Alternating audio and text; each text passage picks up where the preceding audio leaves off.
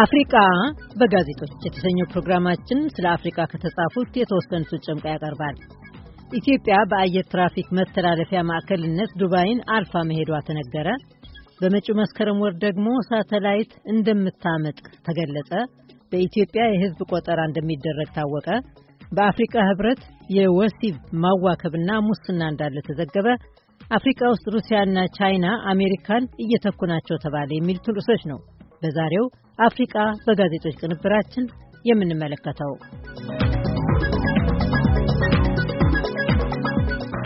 ኢትዮጵያ ወደ አፍሪካ ሀገሮች የሚጓዙ ተሳፋሪዎችን መተላለፊያ መስመር በመሆን ዱባይን አልፋ መሄዷን፣ ይህ ደግሞ የኢትዮጵያ አየር መንገድ የመስፋፋት ጥረት ስኬት ማግኘቱን እንደሚያሳይ ሮይተርስ የዜና አገልግሎት ዘግቧል።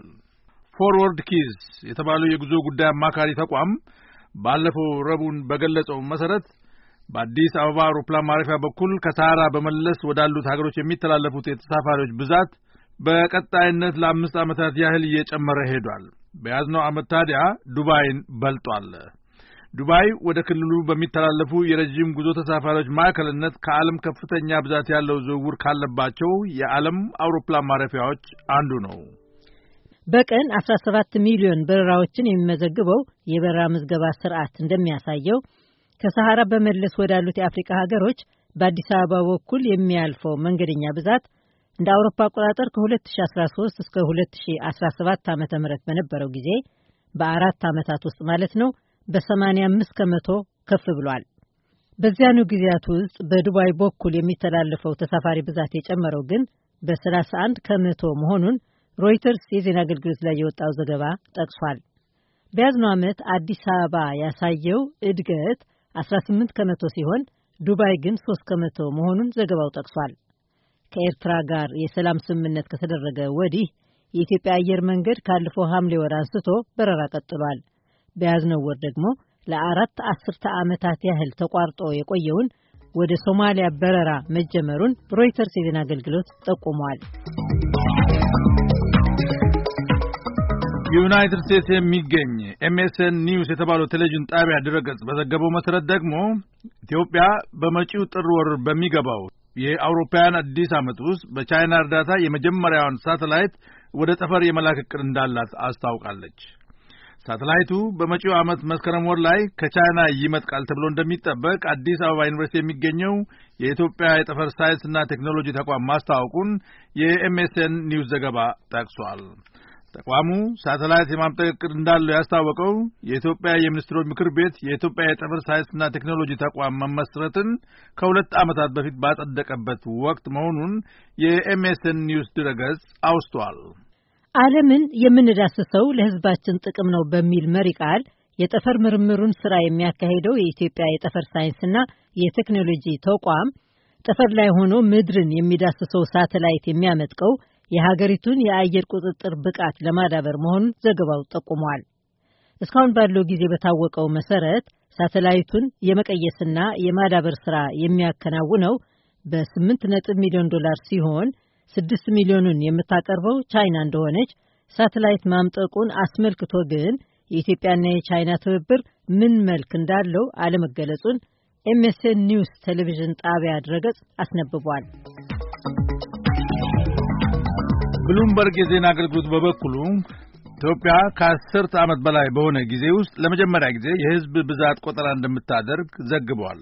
የሕዝብ ቆጠራው አማካሪ ካውንስል ሀያ ሰዎችን ያካትታል። ከእነሱ መካከል ዘጠኝ ሚኒስትሮችና የምክር ቤት አፈ ጉባኤ እንደሚገኙባቸው የአገሪቱ የዜና አገልግሎት መዘገቡን የብሉምበርግ የዜና አገልግሎት ጠቅሷል። የሕዝብ ቆጠራው የሚጀመርበትን ጊዜ የዜና አገልግሎት አልገለጽም። የመጨረሻው የሕዝብ ቆጠራ የተካሄደው ከአስራ አንድ ዓመታት በፊት መሆኑንና የአገሪቱ ሕገ መንግሥት በየአስር ዓመታቱ የሕዝብ ቆጠራ እንዲደረግ እንደሚደነግግ የብሉምበርግ የዜና አገልግሎት አስነብቧል።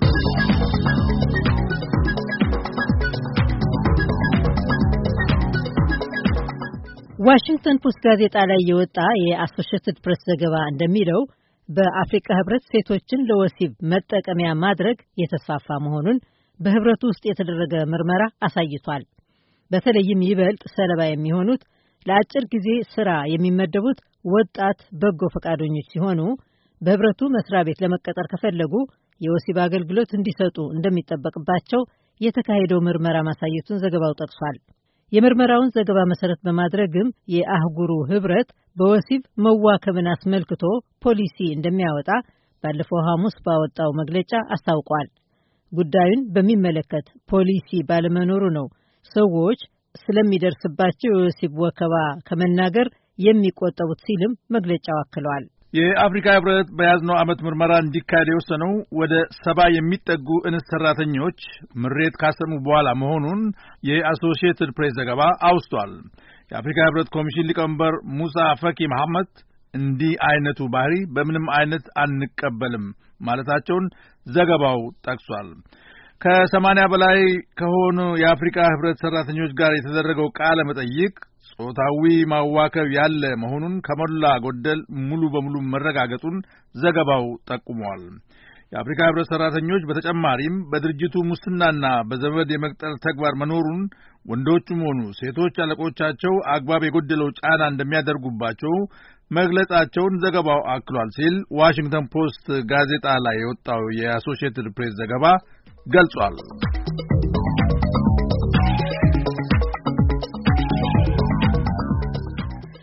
የኒውስዊክ መጽሔት ድረገጽ ዩናይትድ ስቴትስ አብይ ቦታ የምትሰጠው ሁለት ዋናዎቹ ተቀናቃኞቿን መቋቋም በመሆኑ ከአንዳንድ የአፍሪካ ሀገሮች ወታደሮቿን እንደምታስወጣ ባስታወቀችበት በአሁኑ ወቅት ሩሲያና ቻይና አፍሪካ ውስጥ ወታደራዊ ህልውናቸውን እየጨመሩ ናቸው ይላል።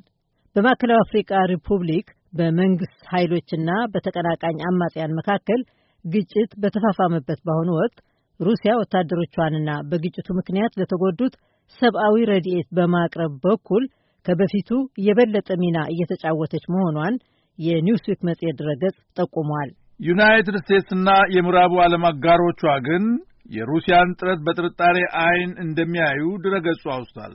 የሩሲያ በማዕከላዊ አፍሪካ ሪፑብሊክ መግባትን በሚመለከት ፈረንሳይ በተባበሩት መንግስታት ድርጅት ነቀፌታ ባቀረበችበት ወቅት የሩሲያ የውጭ ጉዳይ ሚኒስቴር አንዳንድ አገሮች የሩሲያ በማዕከላዊ አፍሪካ ሪፐብሊክ መግባት ያስቀናቸው ይመስላል የሚል ምላሽ መስጠቱን የሩሲያ መንግስት የዜና አገልግሎት ታስ መዘገቡን የኒውስዊክ ድረገጽ ጠቅሷል።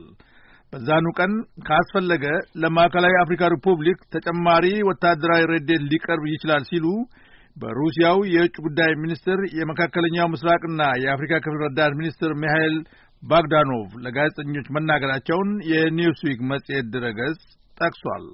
ሩሲያ በማዕከላዊ አፍሪካ ሪፑብሊክ 175 ወታደሮችና ሲቪል አማካሪዎችን መድባለች። በተፈጥሮ ሀብት የታደለችው ማዕከላዊ አፍሪካ ሪፑብሊክ በድህነት ከሚታወቁት 26 የአፍሪካ ሀገሮች መሃል ትፈረጃለች። በዓለም ደረጃ አሸባሪነትን ለመዋጋት በታቀደው መሰረት ዩናይትድ ስቴትስም በሀገሪቱ ወታደሮች መድባለች። በአፍሪቃ ያሉት የዩናይትድ ስቴትስ ወታደሮች ሶማሊያ ውስጥ አልሸባብን ከመሳሰሉት ጽንፈኛ እስላማዊ ቡድኖች ጋር ከመዋጋት አንስቶ በአህጉሪቱ ዙሪያ እስከ ማሰልጠንና አማካሪነት ሚና ድረስ እንደሚሄድ የኒውስዊክ ድረገጽ ጠቅሷል። የፕሬዚደንት ዶናልድ ትራምፕ አስተዳደር የሩሲያና የቻይና ወታደራዊ ኃይሎች እያየሉ መሄድ እያሳሰበው በመሆኑ ግን ከዋናዎቹ ኃይሎች ሊኖር ለሚችለው ፍጥጫ ለመዘጋጀት ሲል የዩናይትድ ስቴትስ ወታደራዊ ፖሊሲን በአዲስ መልክ ለማጤን መወሰኑን ዘገባው አውስቷል። የዩናይትድ ስቴትስ መከላከያ ሚኒስቴር በዩናይትድ ስቴትስ የአፍሪካ ኮማንድ ወይም እዝ ይሰሩ የነበሩትን አሸባሪነትን በመዋጋት ተግባር ተሰማርተው የነበሩትን በብሔራዊ መከላከያ ስትራቴጂ መሰረት ቅድሚያ በሚሰጣቸው ተግባሮች እንዲሰማሩ እንደሚደረግ ባለፈው ሐሙስ ያስታወቀውም ይህን መሰረት በማድረግ ነበር ይላል ድረገጹ። በአፍሪካ ኮማንድ እዝ ከተሰማሩት ሰባት ሺህ ሁለት መቶ ወታደራዊ ኃይሎች የሚቀነሱ ከአስር ከመቶ ያነሱ እንደሚሆን መከላከያው ሚኒስቴር ገልጿል። ከእነሱም አብዛኛዎቹ ጅቡቲ ውስጥ የተመደቡ ናቸው። ዩናይትድ ስቴትስና ቻይናም የምትገኝባቸው በርካታ ሌሎች አገሮችም ጅቡቲ ውስጥ ወታደራዊ ሰፈሮች አሏቸው።